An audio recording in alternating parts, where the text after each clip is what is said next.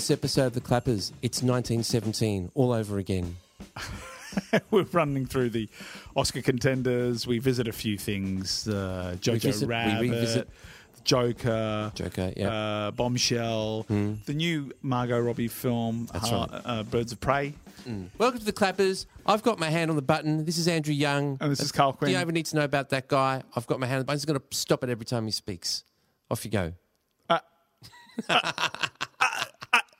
I get lots of compliments on this podcast, you know, Do in, you? in the in the public and in the streets Yeah, of yeah. the town. Just as you're talking to yourself, walking around town. As I've got my, my ears gosh, on. gosh, that's a good podcast I I'm do, laughing at laughing at all the, all the ah, I am antics so on witty. the podcast. Pity about that other chap. No one says a pity. Believe it or not, nobody pities you, and Really? nobody says it's a pity about you. Nobody has said that to me.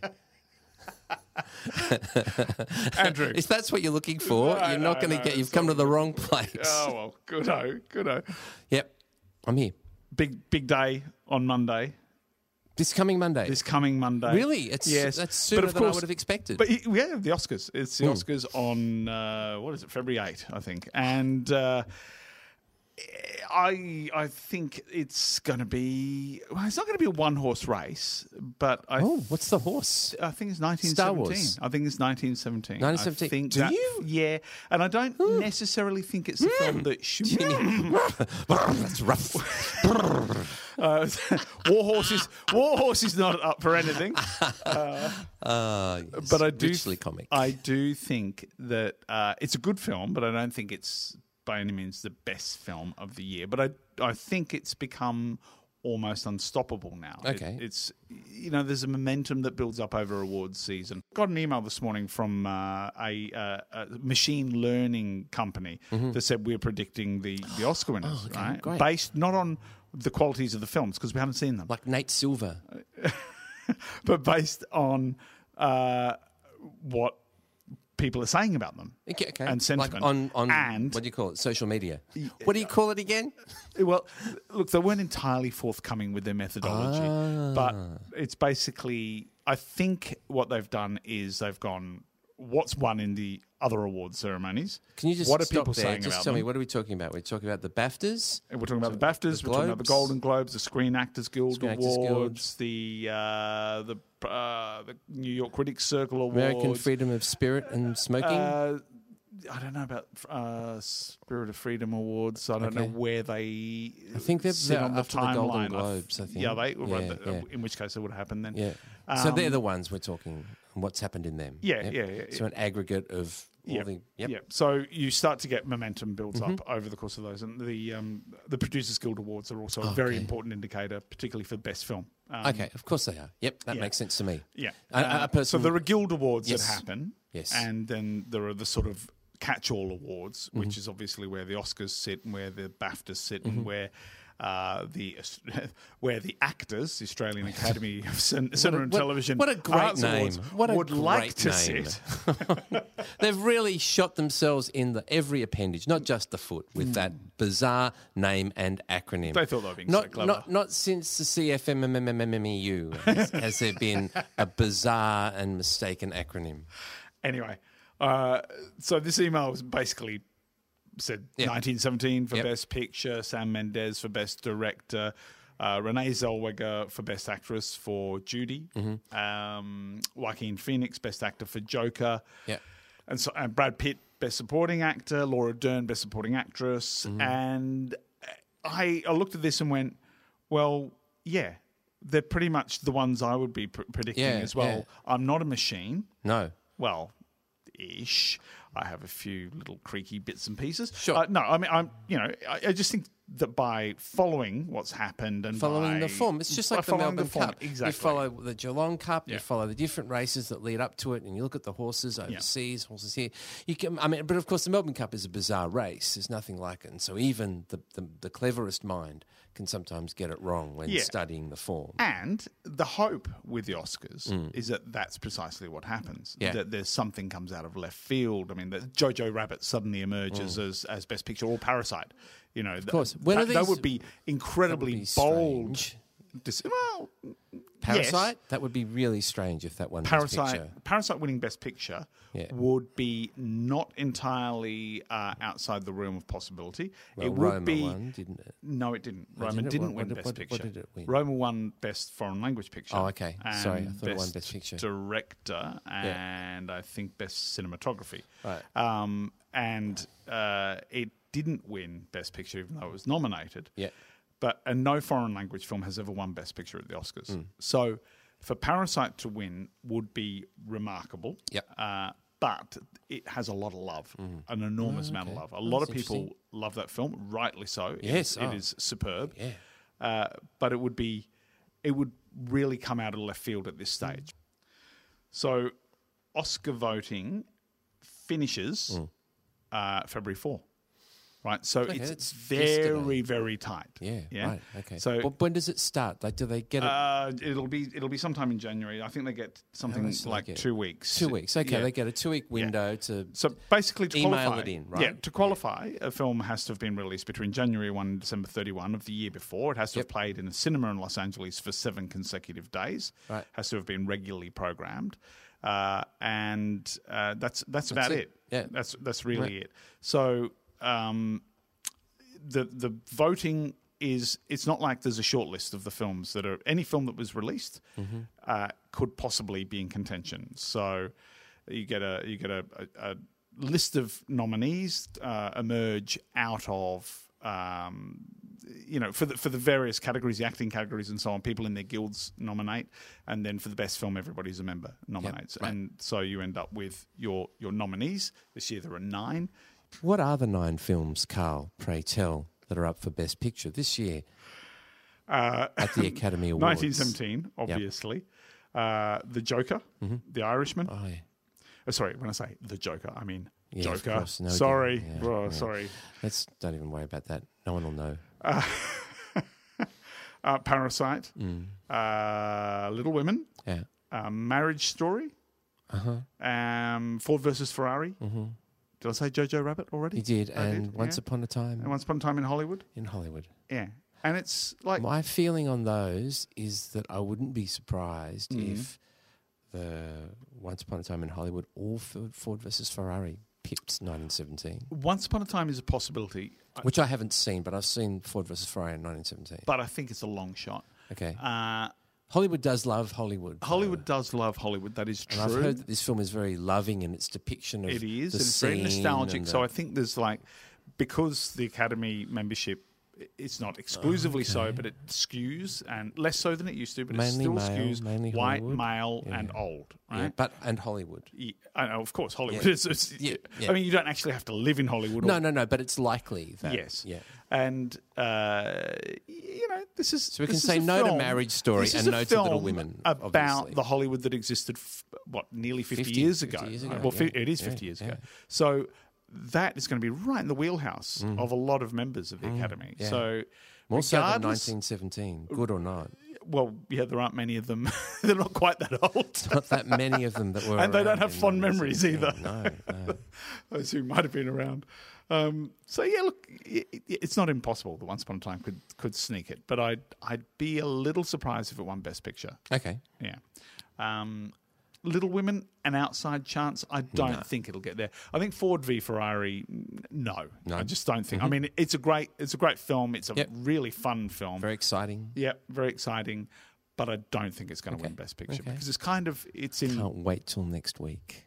Well, you know, you'll see how wrong I am. Can't wait till next Yeah. week. Well, you, you may be perfectly right. Like you say, if you look at all the numbers and all the awards, it says it's got 1917 written all over it. What I find interesting is that, again, it's the Academy Awards. Yeah. It's mainly Americans voting for uh, Best Picture. I would. I, I'm surprised that Americans would have any interest whatsoever in a film about set on in one day in the trenches in France in the First World War. Well, should we talk about 1917? Let's talk about 1917. So, did you like it? I did. Yeah. I I can. There's there as you know. Uh, I have my enthusiasms, and I Military history. military history being one of them, and I I do. If it, I'm going to say enjoy, it's not the right word. I do enjoy First World War films. I enjoy reading about the First World War. Again, enjoy is probably not the right word, but it's a hot studio, you know, forgive me. thing about a First World War film is, and we can look at All Quiet on the Western Front, we can look at Wings, we can look at that, that Ernest Hemingway one about the wounded soldier and, and the nurse with Helen Hayes that I forget, Paths of Glory, The Trench, Captain Conan, even the Blue Max, which is silly, but still, they, they never end well. Mm. It's not a happy ending in a First World War film. There's, there's no sense of the good guy beating the bad guy. There's no sense of triumph or victory, really. And we don't need to go into the reason. We all know. If we don't know, then there are books for you if you don't know about the First World War. But this film, so it's doomed from the start. You know that.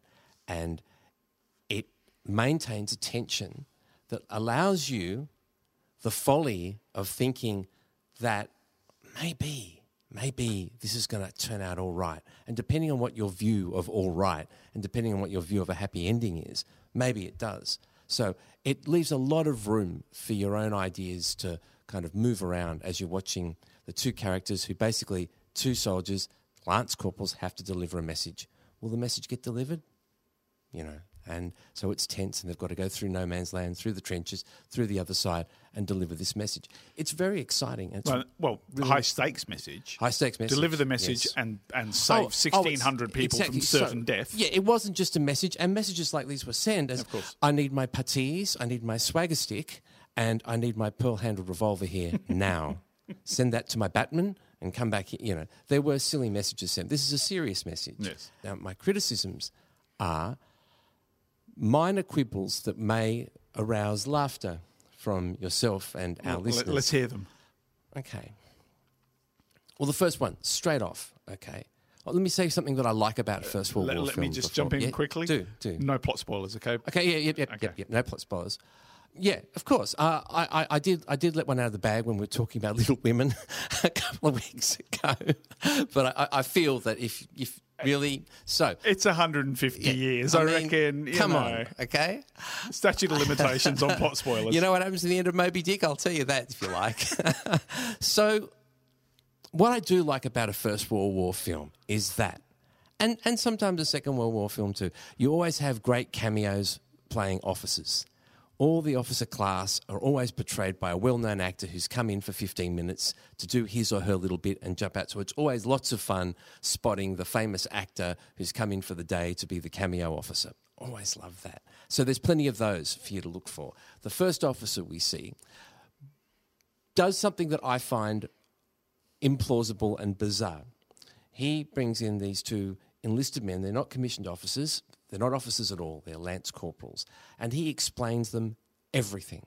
He tells them everything that's going on, everything that has to happen, why it has to happen. He basically is, uses this bit of dialogue as exposition to tell us. We are told yes. what. Now, this could have happened where he's standing around the maps and he's telling his fellow officers what needs to be done. Send for the lance corporals. And then here's your note, piss off. That's more likely how things were run, mm-hmm. especially in, in those. Now, it's a, it's a minor quibble, but it was something, it was the first thing that I noticed about this film. I do have some good things to say about it too. the second thing I noticed is that I guess not unrealistically, they attached their bayonets to their rifles when they went over into the no man's land. You attach your bayonets for a charge. There's no charge, there's no enemy, there's just them. Now, the thing about having a bayonet on your rifle, especially when you're not holding it over your shoulder at port arms, but you've actually got it out in an attacking posture, is that you can trip and skewer the man in front of you in the thigh or somewhere worse, which is why you don't walk around with your bayonet attached to your rifle unless it's for immediate use, which wasn't. Those bayonets stayed on those rifles for like the first hour of the film, and it drove me Mm, crazy. And then there was a scene where they mysteriously were not on the rifles. And then they were not on the rifles. Yes, okay, yes. the men that you see in this film are barely trained. They're farmers and they're grocers and they're unemployed and they're they're they're men who have no no understanding of the military world and nor are expected to. They're basically put in a uniform and told, "Go over there, up you go."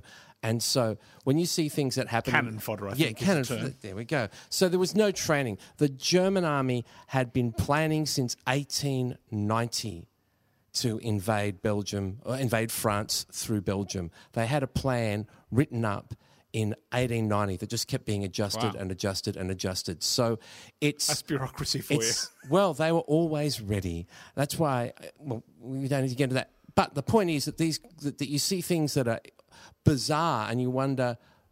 You're presuming because you've seen films about the Second World War, whether, the, where there, was there was better training. You see films with American soldiers who were incredibly well equipped and well trained. These guys had virtually no training, and so when you see things that you think, "Wait a minute, why would you do?" and you think it's maybe a bit sloppy, it could also be the fact that these guys they had no, no training idea. at all. They had no idea what they were doing. No idea. Uh, uh, uh, uh, uh, they're they're naive and ingenuous. They're very likable characters. The two boys who have to deliver this message. You spend pretty much the whole movie with just these two guys, and and it's really enjoyable. Their relationship and the way they they help each other. It's it's it's great. And you know, a thing that I think is really good, in one sense, is that this film isn't a flag waving exercise in um, a cause or something being right or something being wrong or bashing the officers. A lot of the literature that came out of the First World War, Robert Graves, Edmund Blunden, Wilfred Owen, Siegfried Sassoon, they're all officers. A lot of the story is told by officers. C.E.W. Bean's um, histories also um, skew on the side of the, the Australian officers. And um, a lot of people have a view, and I think it's a fairly well-known view that the that the war was commanded by very poor officers. Very poor decisions were made by high command and by officers in the field who were, were there by dint of their class and their place in the aristocracy, not by having any kind of experience, even though that was supposed to have ended after the Crimean War. This film doesn't go into that area. It doesn't bash the officers. The officers are more or less empathetic uh, as much as anybody else in the film is. There's no bad guy and there's no villain. I find, I find it remarkable that you haven't mentioned the one thing that is. I could leave so- you something to say. leave something. Thank you so leave much. something for the Batman when he's not polishing my boots. Thank you, sir. Terribly grateful, sir. Thanks for this opportunity to. Uh, feed this to the dog. Yeah, it's lick spittle, sir, lick spittle. I- the, the one thing you haven't mentioned in, ter- in terms of the creation of tension is the one shot structure. Yeah. which is the thing that if this if this film does win Best Picture, and if Sam Mendes does win Best Director, hmm. and it, it absolutely should win Best Production Design because that is the thing that is most impressive about this film, hands down. Mm-hmm. It's set up. It's not literally a one shot film, hmm. but it mimics a one shot film, and it purports to be a one shot film carried out in real time. Right? Yeah. It, which is It's a not, total it's not furphy. really, but No, I know it's not really. Uh, uh, it's my turn, damn you. Sorry, my you're right, turn. you're right. So, I'll get back to the potatoes. so they they set out out on this mission, which is meant to be six to eight hours, Mm. right? Which is stated in that expository uh, early scene, and after about thirty odd minutes into the film, maybe forty, one of them says, "Well, we're halfway there." I know. I noticed that. I thought, wait a minute. How could you be halfway there? You've only just gone, like, you've come out of the tunnel and you've crossed the thing, you've gone into the ditch and you've climbed. That's not halfway. no, it's a long way short of halfway. So. yeah. the, they were at the Cherry Grove. That's where he said it, just at the Cherry Grove. Wait a minute. Yeah. Now, I need to see that map. And and there is a uh, it's a race against the clock. Yes. the whole thing is constructed around this Yes. this sense of you have to get there before they go out of the trenches over Yep. the top. Now it's, there's a little bit of wiggle room here, and I've only watched it once, so I don't know whether I'm Once is enough. I, I don't know whether I've missed a, like a key sort of moment that explains this, but. Mm. It's uh, so we've got this six to eight hours Yeah. and and then is there buffer for them to get there, have a cup of tea and a lie down before telling them no, you can't go out. No. You've got to, you've got Well, to the attack is at dawn. or is it really like we're really up against it? You've Yeah. got six to eight hours, Yeah. and then and then it's like that's it, it's done, right? Yeah, because we get as well as the the the foe, we're halfway there moment, we also get a blackout period. Mm. Yeah. Right. Yeah. Won't say too much about what happens. no, no but you get a period We get where a period time passes and we don't know how much. lost time. Yep. And that then presumably, you know, adds Yeah. another at Well, least five minutes Remember to the we, journey. We and, and I, I I trust that I'm not spoiling anything, but it the mission begins in daylight. Yes. Okay. But do we know what time of day? Not really. No, we just know that it's daylight and it's in April. Mm. Okay, now April is not daylight savings. Mm-hmm. April is not summer.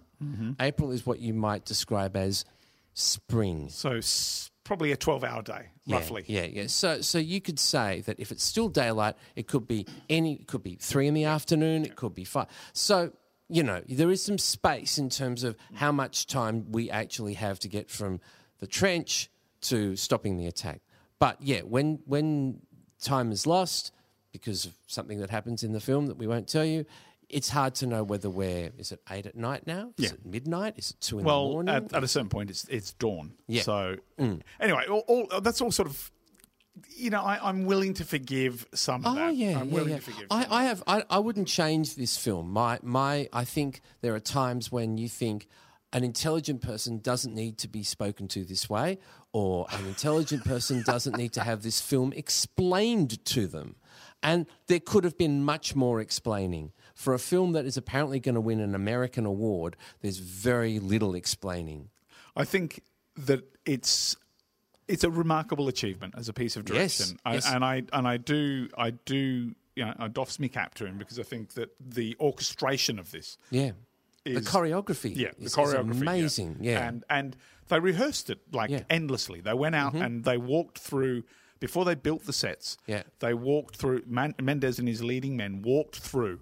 Where all the things were going to happen. They timed how long it would take to do these things, Yep. and then they built the sets around that, right? yeah. To, to it's a great, a great way of doing it. It- It's remarkable. I mean, it's not the first one-shot film by a long stretch. There are many, many one-shot the films. some of them, some of them have film. actually been One-shot. actual one-shot films, including Locke. This is a film that I can recommend certainly, Hmm. and it's there will be people with even my dad will probably have even more quibbles Yeah. with this film Yeah. than I did. Yeah, yeah. But Look, more, I, I just want to say, I think sure. where it falls short, character development. Yep. I think the performances are, are adequate, but Okay. they're kind of perfunctory Yep. because there's so little for them to work with. It's not a story about dialogue or No. or character. It's really like these are the, these two characters Mm-hmm. are cogs in a machine. It's it's such an impressive machine. yeah. That Do you mean the I- machine of, of the British expedition? no, I mean Force the machine, of the film, movie? Right. I- okay, I mean, they sorry, are yeah. there to move the narrative along. That's, Yes. I mean, they, they're yeah, they're key to the narrative, Yes. but they are really just parts of the machine. Yeah. Mm-hmm. it's a brilliant machine. It's a giant mousetrap of a thing. It's huge. I It watched it till the very end, and I don't think I've sat through a longer credit sequence at the end of a film. Right. There are more people, I think, involved in this film than maybe anything that I've seen. You know, I don't, I don't know uh, how to judge that, but I was amazed at how many people were involved in this film. So it's up for ten Academy Awards, but Yeah. the w- one one award that it's not up for. Yes. Can you guess what it is? Well, costume. No, I don't know. Uh, uh, look, uh, Yeah. Because there's probably a lot that it's not up for. Yeah, yeah. Um, editing. Editing. Yeah. Mm. And I think the discussion of it as a one shot film Yes. has worked horribly against the Australian editor edited. Lee Smith, Yeah, right? Because yes. there is editing, Yes. believe me, there is Yes, I'm- editing, I'm- and it is seamless. Yep. It's, and it's beautifully done. The, the construction of, of this film made me, as I'm watching it, Mm-hmm. go, ah, I think I spotted one. Ah, One. See, that's that's unfortunate for you. It is a I, little, I, I, I didn't do Yeah, that. I yeah. just enjoyed the film. Meanwhile, going, wait a minute, they should. what are those- Consulting, consulting your World War One history. Is that webbing? tomes. Is that webbing back to front? I mean, one minute it's yeah. So don't see a We film with don't don't, don't ever see a film with me. Okay, it's not going to be good. Saw Jojo Rabbit. We spoke about it last week, but I had not much to offer Yeah. because I didn't see it. But I did see it. I thought it was really good, really good, really um, balanced, funny, and tragic. Oh, you found it all funny? at once? Yeah, found it funny okay. and tragic all at once. I thought, I thought Sam Rockwell was was perfect. Just an amazing balance of weary, cynic, and um, strange, eccentric. And I found that that I was able to put up with the amount of Rebel Wilson that was in the film. She's not an actor that I enjoy seeing on the screen. M- to, mainly, to be fair, if that's the right word, because the type of stuff she's in is not the type of stuff I want to see. And her persona, always obnoxious. So on Sam Rockwell, I, uh, saw Richard Jewell, which is Clint Eastwood's new film. Oh. Uh, not not out yet. It's a few weeks away, and it, but it's up for a it's up for an Oscar. I think for um, best actor. I think, Mm-hmm. uh, but it uh, Sam Rockwell plays uh, a lawyer in that Okay, film, yeah. and he's great. Of course. He's I can't think of a he's very, time when very he good. Mm. hasn't been great. I've enjoyed everything I've seen him in. I haven't seen The Mule because it looked too sad. Some even, you know, sometimes I have to draw the line. That's a Clint Eastwood film that came out recently, but I do enjoy Clint Eastwood films. So Jojo Rabbit I had no qualms with whatsoever and enjoyed uh, if again that's perhaps not the right word, but uh, it was funny and it was tragic, and a couple of quibbles too. But I would be spoiling the film for those of you who saw them. Let's get come and see me in, in a couple of months. You see me, I'm out there playing records or playing the drums somewhere. Uh, come and say, hey, what, what, what, what are your quibbles with Jojo Rabbit? And I'll tell you in real life. Okay, don't be shy. I might not want to talk to you about everything. I don't want to hang out with you or anything, but we can certainly talk about Jojo Rabbit. Should just mention Margot Robbie up for Again? up for Bombshell. She's like your favorite person. She's well, You you talk know, about her all the time, man. I, I often get asked to write about her. So yeah, well, that it's sort of Margot, like- those Margot Robbie t-shirts you wear, uh, it's, I think, I don't know. I hope you don't wear them to the office. That's all I'm saying. Well, I saw I saw um, the new Harley Quinn movie, Birds of Prey. Why? Why? Because it's my job, mate. It's my job. Can you ever say no? Could you say no? This of course, is I mean, stupid. There are lots of films. I'm not going to see this. There are lots It's of movies I do not see. Tell me another one you didn't see on purpose. That's a ridiculous question. Good It's like- question, friends. I've asked him the unanswerable question. He cannot answer it because he sees them all. I don't. He's like a gourmand. He just Mr. Creosote of films, Karl Quinn. When the thin blockbuster But they're not, are they? They're three hours long. pocket. Ah, Terry Jones. So you play both Eric Idle and Terry Jones at your I did, parties. yeah. anyway, the Birds of Prey. Yeah. It, it's.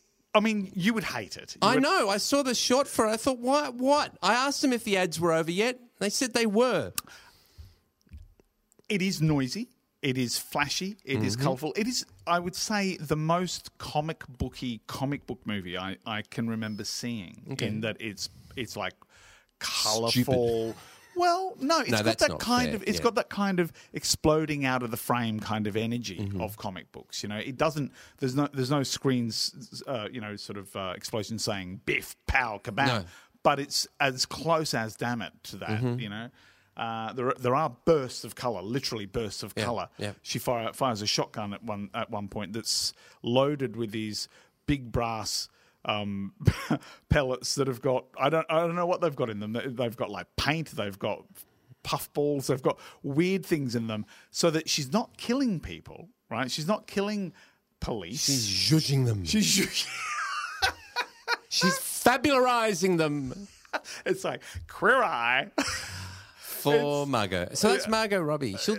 she produced this film. She stars in it. Yeah. Obviously, it's directed, uh, written, written by a woman, directed by a woman. It is absolutely. The title is the uh, the subtitle is the uh, the emancipation, the fabulous, uh, fantabulous emancipation of one Harley Quinn, and it is the most overtly Me Too story I can imagine in this space. It is almost a companion piece to Bombshell. If Bombshell is a film for adults, mm-hmm.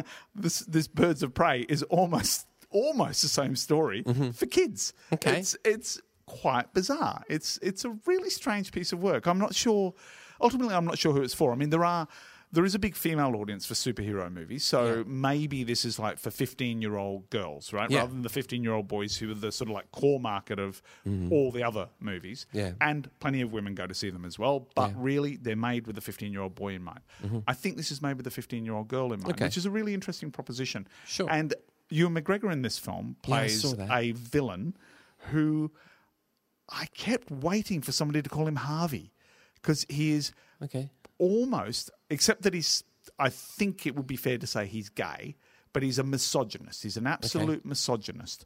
And there's one scene in which he absolutely humiliates, publicly humiliates a woman, makes her partner tear her dress off her in a nightclub because she's laughed when some when he was in a funk and he's basically Hmm. exercising his power. This is my club. This is I. Yeah.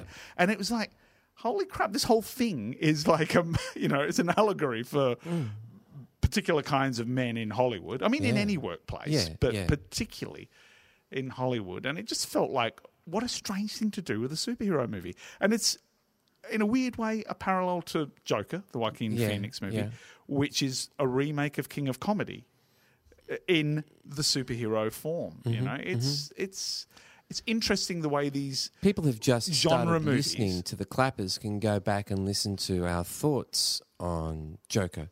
It's a few episodes ago. Hmm. If you missed that one, uh, if you're interested in this, if you're looking forward to the Oscars and you want to catch up with some of the more intelligent views on film, we can this- we can put some links on our Facebook we can, we can page. put we can put some links to the New York Times and Variety and and all the other great organs. A- anyway, I ju- oh, the point I'm making there is can just- listen- I you just can listen think- back. I just think Yeah. that the the it's particularly fascinating Mm-hmm. the way the superhero movie or supervillain movie space is being co-opted Mm-hmm. for these quite you know quite adult and quite complex kind of discussions. Mm-hmm. Sometimes thinly veiled, sometimes heavily masked, but it's a you know I, I do find that a really interesting element of this space. Valentine's Day, Karl, is next next the following Saturday, isn't It's it? still my beating heart, is it? Yeah, the fourteenth of February. What are you getting me?